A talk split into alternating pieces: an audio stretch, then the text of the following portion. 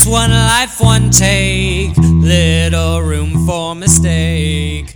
Who do you Welcome to the Dead Funny Dead Serious podcast. This is the series 30 End of Life Doulas in 30 Days. Uh, my name is Mitzi Weiland, and I am your host for this series. Uh, today, our end of life doula is Garrett Ellis from beyondmourning.org. Hi, how are you? Thanks for having me. I'm excited excited to be here. Yay. We're so excited to have you. Uh, you're joining yeah. us from Pennsylvania, correct? Yes, yep. I live in central Pennsylvania, Lancaster County area in um, Amish country. it's so uh, been here for, oh gosh, um, 15 years or so, me and my family. So it's home now, originally from Connecticut, but um, but it's home now and you know, just happy to be doing the work in the, in the local area. Yeah. So we'll dive right in. Um, can you tell awesome. everyone a little bit about your why? Why why did you decide to become an end of life doula? Yeah, absolutely. Um, it's a bit of a story, but um, I'll give you the condensed version. Um, so I've I've always, for some reason, been around death and dying most of my life. Um, I think, like a lot of people, I had an experience when I was very young. Um, my first experience with death where my mom passed away pretty um, traumatically at seven years old. She was hit by a car in front of me.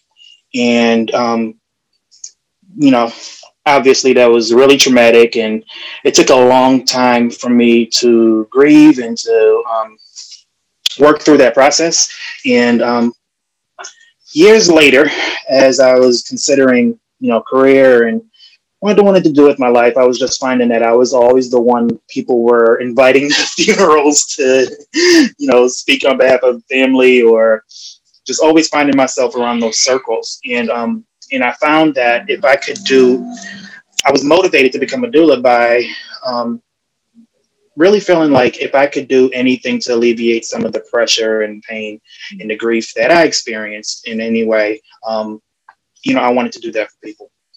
Um, again, part of part of that why also was my counselor when I was seven gave me um, a really useful tool to help me deal with my grief. Um, I actually went mute for about six months, and um, he gave me a composition notebook and a pencil and told me to write until I felt better.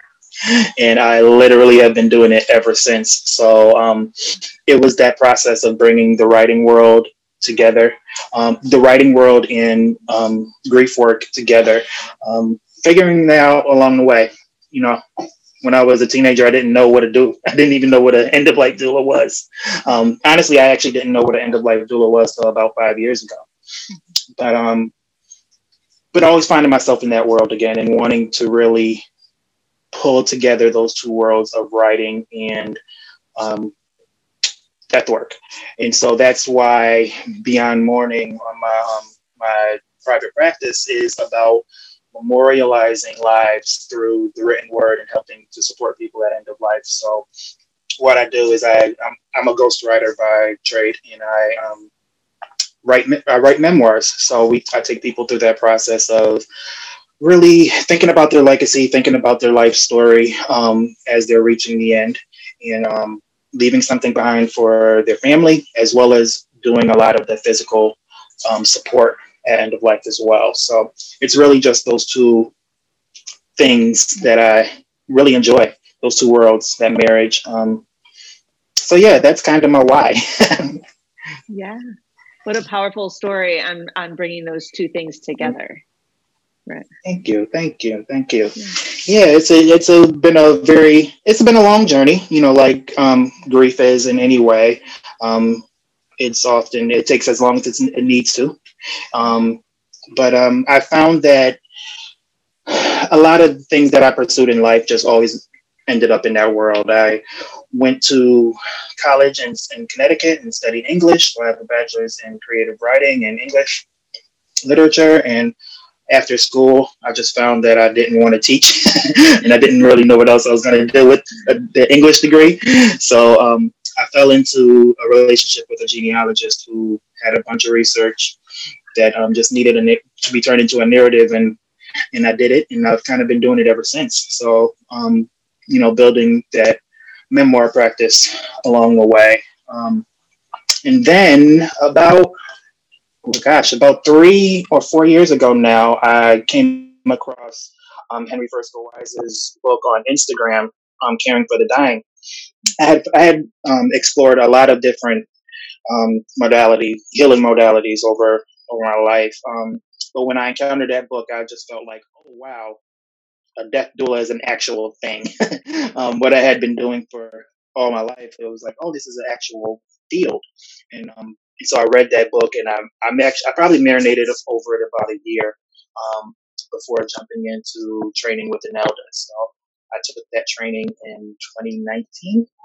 Um, beginning of 2019, started practice immediately after, and um, kind of been going ever since. Um, I also am a student and um, supporter of um, Going with Grace. I was able to participate in their um, business development class, which was, you know, all about just how to build a doula practice, and that was really helpful as well. Um, you know, complementing my education and um, actually years of volunteer training with local hospices and um, and different things. So all of that has just culminated in this life of um, being of support. Um, yeah. Yeah. Oh, wow. It, you really are demonstrating the the breadth of training that is available, um, and how you tied your desires, right? Your your um, your piece of legacy. It really just resonates when I read your through your website. Like the legacy piece really resonates, and it sounds like you're just kind of pulling all these trainings and being like, oh, that makes sense for me. Yes. Yeah. Absolutely. Absolutely. All of the trainings, all of the experiences. Um, you know, I'm just, I, it's really important for me to build a practice that's organic and um, relationship focused.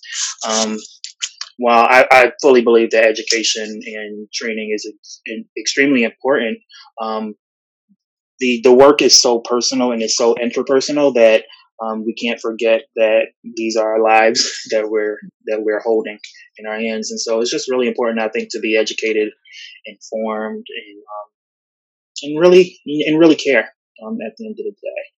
Um, I look at the the doula practice as um, I like to use the word servanthood, um, of being a servant, of saying, okay, how can I be of service to, to you today? um, whether it's through writing, whether it's through breath work, whether it's through um, whatever, whatever they need at that moment. Um, as a doula, I'm just there to serve. Um, I will say it, it, has comes with its challenges. Um, uh, building that building this practice has been a bit of an adventure. I have I was really motivated and eager after I took um, my training with the Nelda to jump headfirst in. And honestly, I look back on it now and it was a little scary. I quit my job um, oh, wow. immediately afterwards. Yeah, probably like a month afterwards because I was like, oh, I'm on this new track. And um, while I think the eagerness was good in a lot of ways, I probably should have been a little bit more sober minded. um, luckily, it's worked out, but um, but it's just been great to really figure out organically how to build a clientele, how to engage with people. Um, but again, that that has come with its challenges. Um, my first client actually was um, a so my wife works with children with autism, and um, the, one of the families that she was working with, um, the mom was um, diagnosed with stage four breast cancer, and so as she's as my wife is um, supporting the child and how and how to help him process this. Um, we just found that, oh, like, wow, okay, the family, th- this woman needs support as well, and it just became a really organic first meeting. It was really cool. The first time I actually met her was she invited me to her baptism in bed. um, so really walking into a room and um, just being part of just that sacred moment for her was it was just great.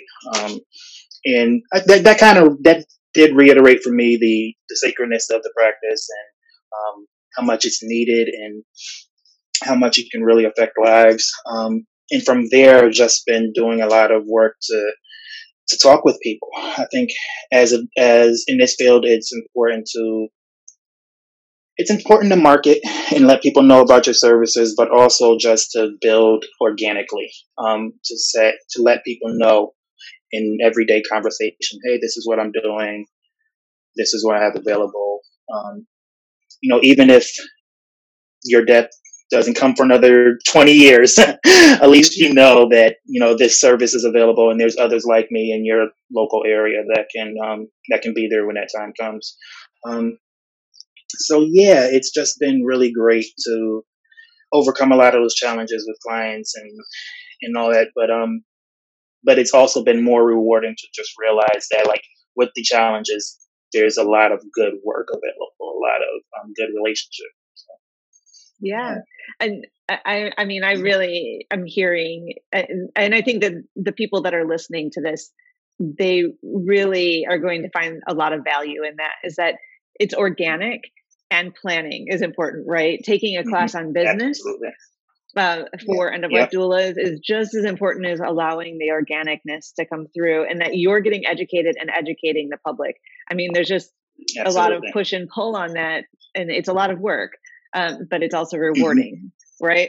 absolutely. Absolutely. Yes. And, and, oh, I think in order to educate, you have to, um, be educated. you know, you have to, you have to have information, um, and all those things. So it, yeah, I absolutely agree. It's such a, um, it's a fine balance. Um, I think I, if I could have any encouragement for future doulas or those thinking about the the field would be to um, do just that. Really to be introspective about your own motivations and why you want to get into this field, but also um, understand that there is an education piece. There is, um, and and I believe in formal education, um, absolutely. But I think there's just so many different avenues. There's so many different ways to educate yourself, um, whether it's through a local hospice, or online training, um, books, just doing whatever's necessary. Um, you know, certification programs, um, doing whatever's necessary to um,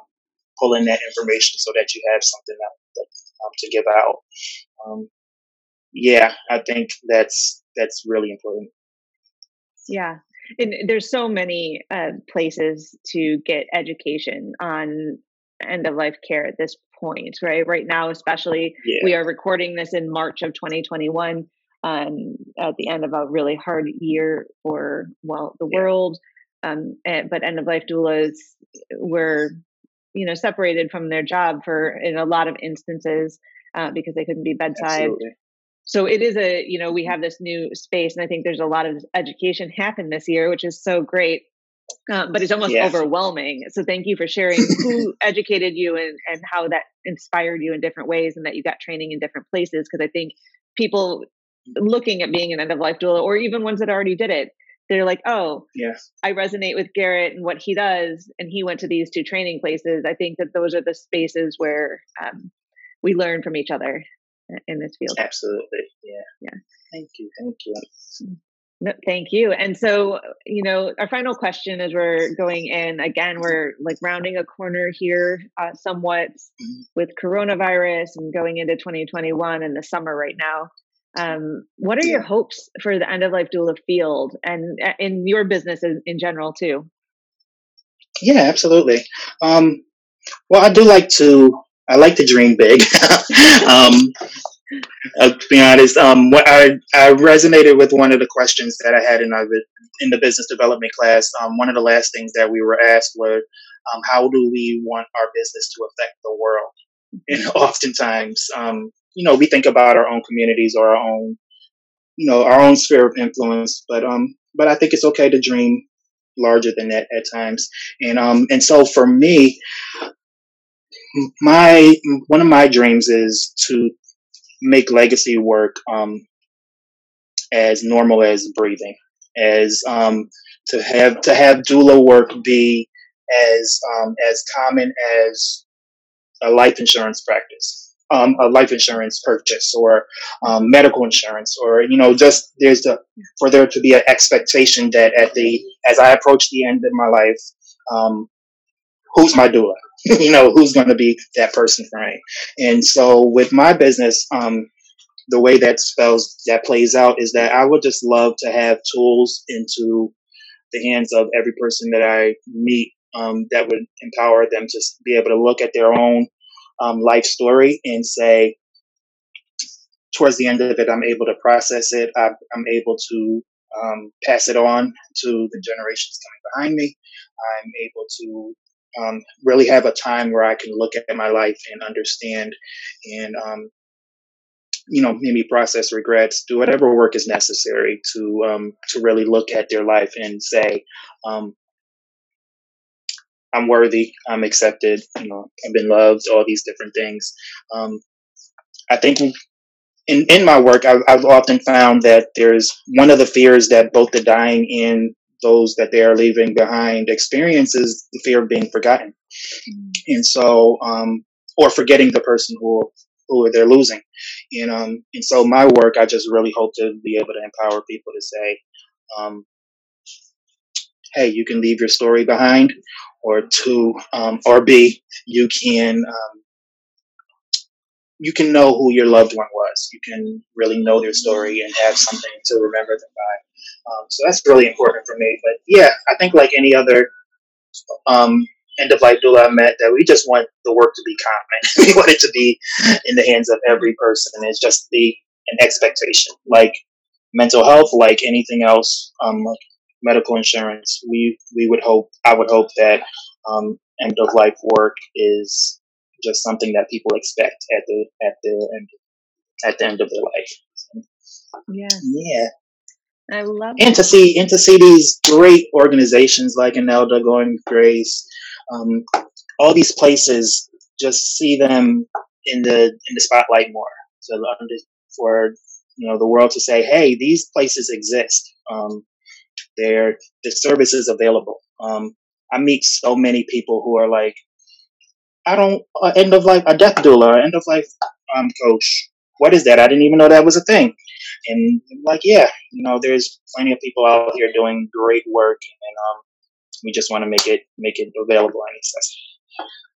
Yeah, I love that you dream big. I love it. I'm with you on that big dream everyone i'm and everyone listening i hope they hear that and i hope they they share that with everyone that everyone is worthy of taking the time to reflect on their life and you know create that Absolutely. legacy gift that helps their loved ones um uh i'm i'm a big advocate of reducing death trauma and i in family systems that's mm-hmm. kind of my my push and so that's part of it right is doing that legacy work and giving yourself that time to do it yeah absolutely absolutely especially when you're healthy and um and you have the time. You know, there's nothing wrong with.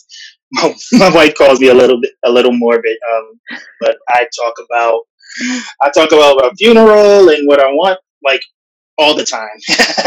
I've even thought about like a, a living a living funeral like as my 40th birthday party or something. Oh, yeah, wow. just a, but but yeah, I absolutely agree. I'm just normalizing those conversations um, now is just a great a great tool for for people to have. I love it, and you you feel like a great person to do that with. Thank you so much for sharing all that. You're in great company with being a little bit morbid. Uh, the name of the podcast.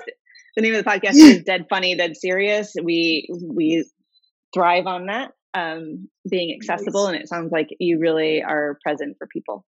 Thank you. Absolutely. Thank you. Oh, thank you. A huge thank you, uh, Garrett, for being here. Again, that was Garrett Ellis. Uh, his website is beyondmourning.org.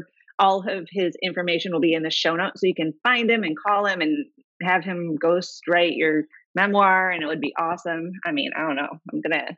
I'll call you. Um, awesome. um, I'll be here.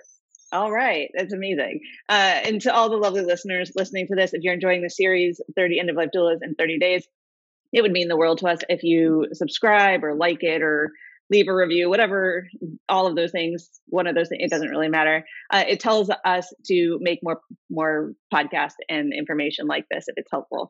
Uh, and then when you did all that, because that's important, uh, jump on over and join us on Instagram and TikTok because we want to learn more about you and what you have to say about this topic and answer your questions if possible.